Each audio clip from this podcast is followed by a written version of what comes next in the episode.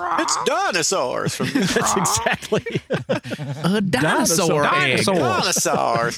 Hell, And then we just play. What was that show? DNA. Was it called? was the show called Dinosaurs from like the early '90s? Oh yeah, Yeah, Dino Yeah. Mama. Yeah. Yeah. I used to Instead of instead of our track, we Me just too. start playing the theme song from that from that show. Uh, whale, Clever girl. whale, you Well done. guys. Clever girl.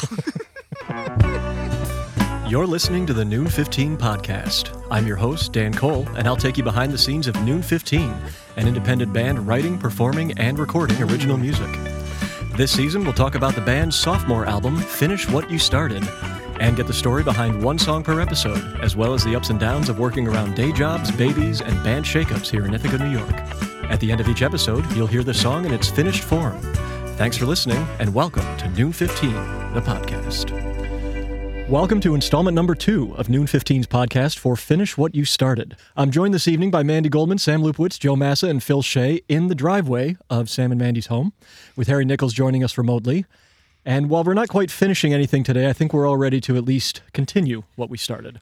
We've got three new tracks. These were recorded at Sunwood Recording in Trumansburg and then mixed by Samuel B. Lupowitz in his fancy pantsy home studio.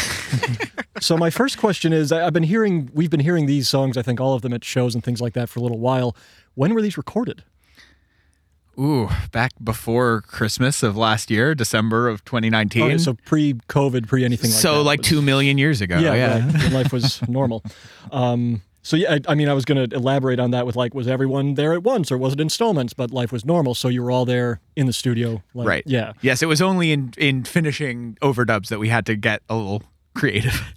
yeah, yeah. Uh, so the first song that we're going to be talking about today is "Dinosaurs." Writing credit on this one to Samuel B. Lupowitz. Rain of solid rock is coming. You devour and never stop. But now the new breed is outrunning you. So give chase, run until you drop. Right off the bat, it's a classic Lupowitz opening riff.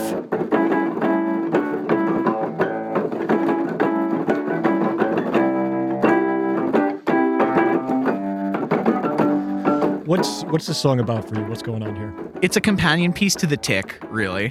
Um, I I wrote it early in 2017. Um, so there were specific events that inspired it for sure. Uh, yo, fuck Donald Trump. yeah, We can we can sprinkle those in throughout this. Yeah, that's fine. and that's definitely the sentiment that inspired the song. But behind your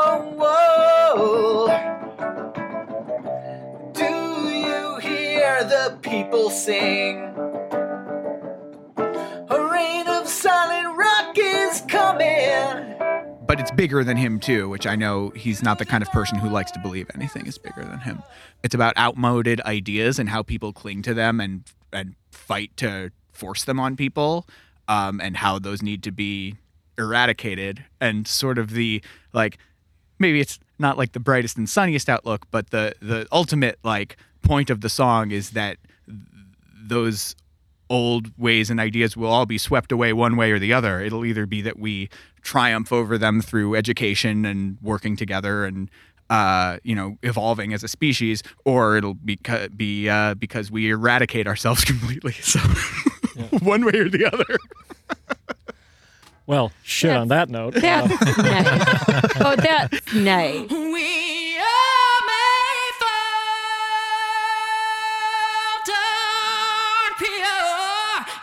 each living thing. I'm I'm hoping for the former. The song's about fighting for the former, but Yeah, uh, yeah. but uh, one way it's it's inevitable regardless that's my that's really the hopeful message that i had that i was trying to get across through this song A rain of solid rock is coming. You devour and never stop.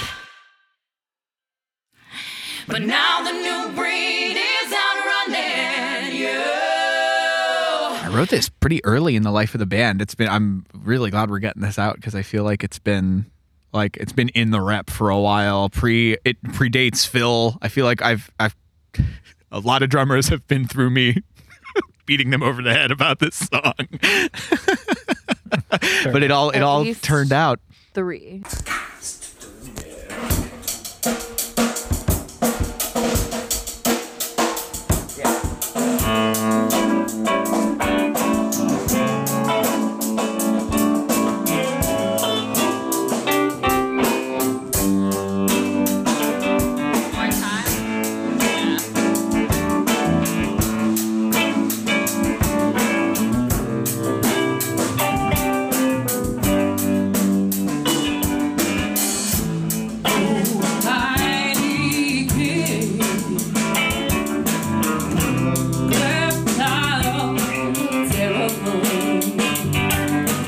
It's not even the first time I remember even after Phil joined the band, we recorded a version of this when we Oh. tracked Oh, that's right, the yeah. other the finish what you started in the right. tick and and it was the the one of those four tracks that we were like I don't know it's not it's not quite there you know uh, even though it's probably the oldest of them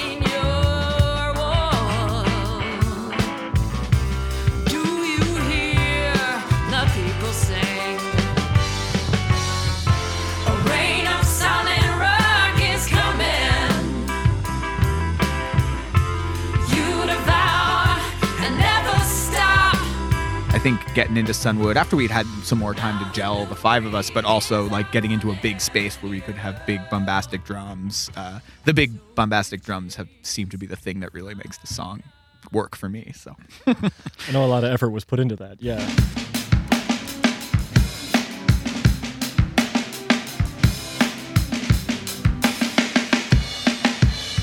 The, there's a recording that we hear just before uh, the vocal layering that starts at one point in the song. There, you said this is a companion piece to the tick. Yep. Is that the same thing? yep.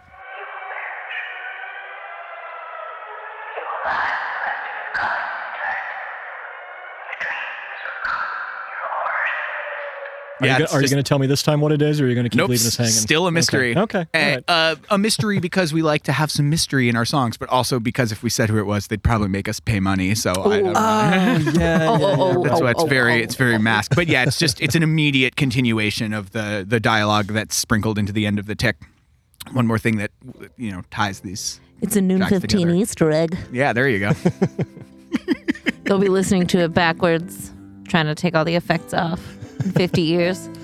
Trying to find old movies to play it alongside to see Right. if anything matches up. Yeah. It matches up with Willy Wonka and the Chocolate Factory. kind of in a millisecond by millisecond. It's uncanny, really.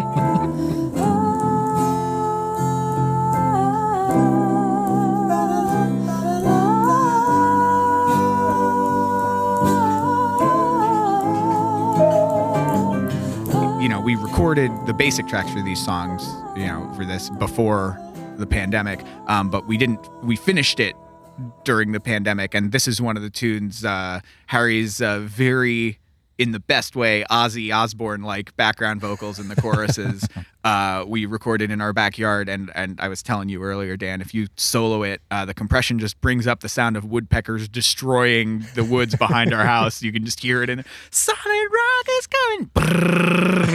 Cool. You devour and never stop. Now the new breed Yeah. Yeah, I was really stoked for that comparison. For that. I'm glad. Yeah. Yeah. I was just like, oh yeah, no, it's very it's very like Mr. Crowley kind of just like Mama, I'm coming home.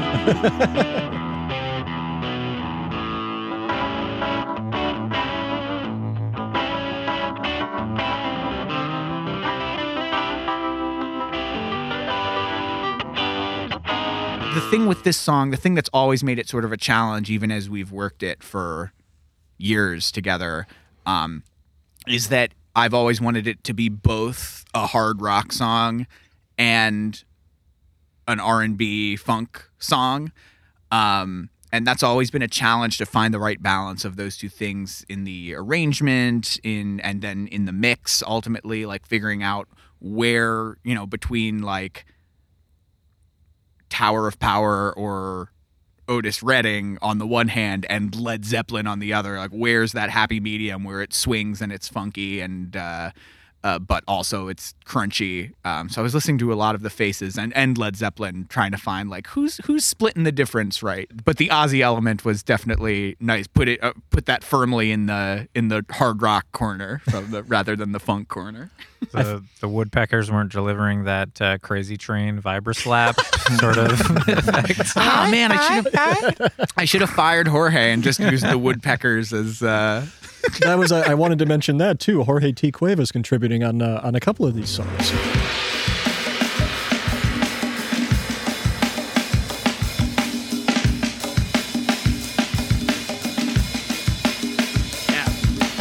Ah, I love it. I knew I knew I wanted congas on this for the longest time. Again, that's take it, you know, really bombastic drums, but wanting something to put it more in the funk camp, and that was uh, it was a treat to have him. And we'll talk about that some more, I imagine, when we talk about Easy. His groove is so mighty. Um, like he, I, you know, I knew I wanted him in particular because I've always appreciated like he's not like a drummer who plays some hand percussion. Like he is a, Right. a hand percussionist, um, and and great at it, and I love it. it. It took a minute to find a pattern that worked the way I wanted it to because when he just sat down and like laid something down over it, it took the song to the Caribbean immediately the first couple of passes he did and I was like I think we got to work something else out because it's just taking the song to a very different place you know I was uh, You were struggling enough between with Tower the Power fu- and uh, Zeppelin. yeah, right, right. Tower Power and Zeppelin, like here, here, on left and right, and then he went this total other direction where I was like, oh, I, uh, I want to do uh, like I'm, we're, it's a samba now, and I didn't want it to be a samba. Um, so we really worked it until we found like he really he he sits in the drum like the kick snare groove for the most part. It's a much less intricate part than I think he would normally play. Um, but just him adding little flourishes did what I was hoping for, and just like the way he weaves in and out of Phil's pocket does, You- a, you- does a really cool thing. You turned down the Harry Belafonte knob slightly. Yeah, right.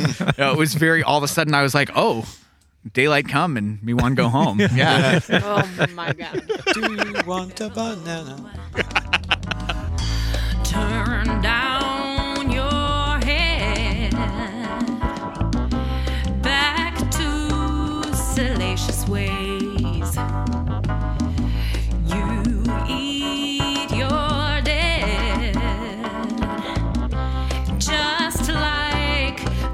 Cretaceous days. And Phil, does do you do anything differently when you know there's going to be someone else doing hand drums on a song, or is or is it like you're doing your job either way, and and he adds what he adds? Uh, yeah, yeah. The option B there. I uh, I didn't know at the time uh, Sam was going to be adding hand percussion, but I wouldn't have done anything differently. You know, um, it. Uh, I like to think I leave a little bit of space, and uh, you know, it's it's all about balance, right? You don't want the drum pattern to step on like some other instrument's toes, and so you know, leaving a bit of room for for love and and hand percussion. A little bit of room for love. Well, you've you've always done done exactly. A little what bit of I room hoped for Jesus. We always like to leave a little room for Jesus in our music. That, that's right. Can I get an that- amen? Can't stand too close. There's all no room for Jesus. What? Now, Daniel. room for Jesus. That's right. And if you could look at the number at the bottom of your screens and just give a little bit, just a little bit. Put a little in the hat for Jesus.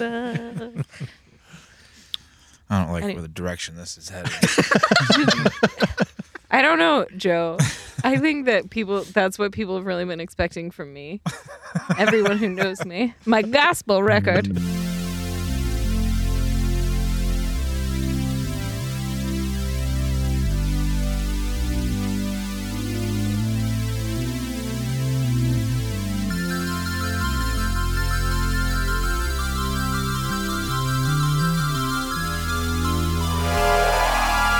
You're handling mixing everything at this point, Sam. Trying. Um, which is and and kind of the first album you had pretty much mixed and recorded on your own and engineered and everything, and this is taking something that was recorded somewhere else and now, as you build your home studio, Right. working on this in it. So I mean, how how's it coming, man? How's it coming along? I mean, I'm pleased with how these turned out. I, I was I was saying earlier, like these are the first ones that haven't been like I like mix them in quotes and then take it to someone who knows what they're doing more and be like, okay, but really, like, what would this sound like if someone who knew what they were doing did it?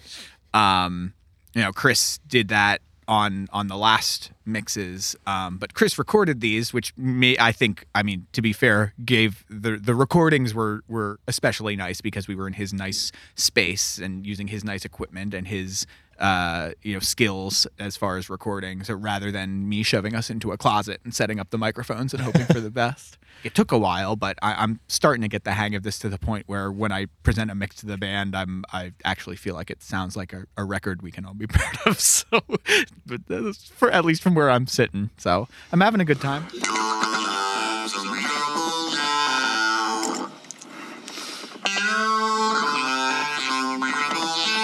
In kind of a more general sense than this specific song we're talking about here, but in the um, what have you as a band been able to do? Really much of anything, or are you still kind of having to keep your distance and do everything pretty much remotely? we uh, have actually been getting back together in you know in our yard around the fire and uh, when possible and uh, we're trying to make sure that we have some music that we can keep sort of putting out and things we can do for folks even as the winter comes and we're not able to get together around the fire anymore um, but we have some plans um, that i'm excited about harry's been really coming up with some great ideas for that which is good because i've been sort of like flummoxed by it And we all write, uh, you know, we all keep writing and recording. Like, at least we all keep writing and like sending shit to each other and like asking for one another's opinions and putting stuff in our like never-ending Google Drive of demos. So, um, we'll keep finding ways to record for sure.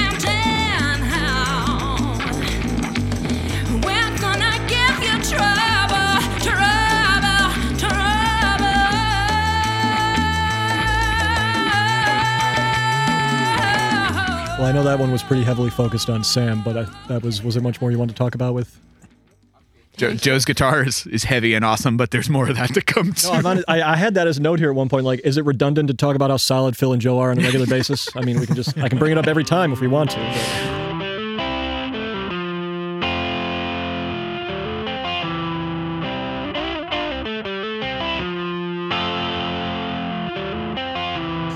with that, I think we're ready for the song. We have Mandy Goldman on lead vocals and tambourine, Samuel B. Lupowitz on Wurlitzer OBXD synthesizer, talkbox, and background vocals, Joe Massa on electric guitars, Harry Nichols on the bass and background vocals, Phil Shea on the drums, and Jorge T. Cuevas on congas, shakers, and the gong. It's Dinosaurs from Noon 15.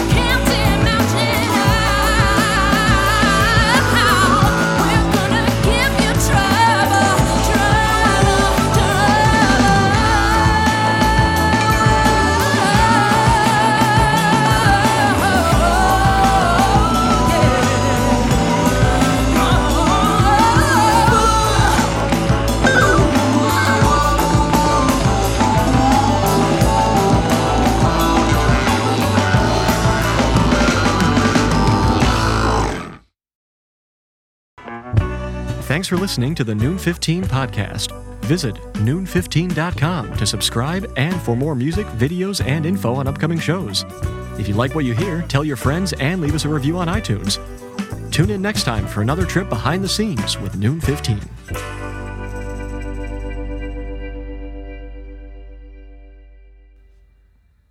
No, the geese. I was going to say, if you're hearing anything, as I mentioned, we are in the driveway. Of, oh, oh no, leave it in. they're not actually that close. That's just Mandy. Don't mind. Don't Call mind. Mandy. I'm working on. That'll be when we cover tomorrow. Never knows again. That's going to be Do a the goose call. yeah.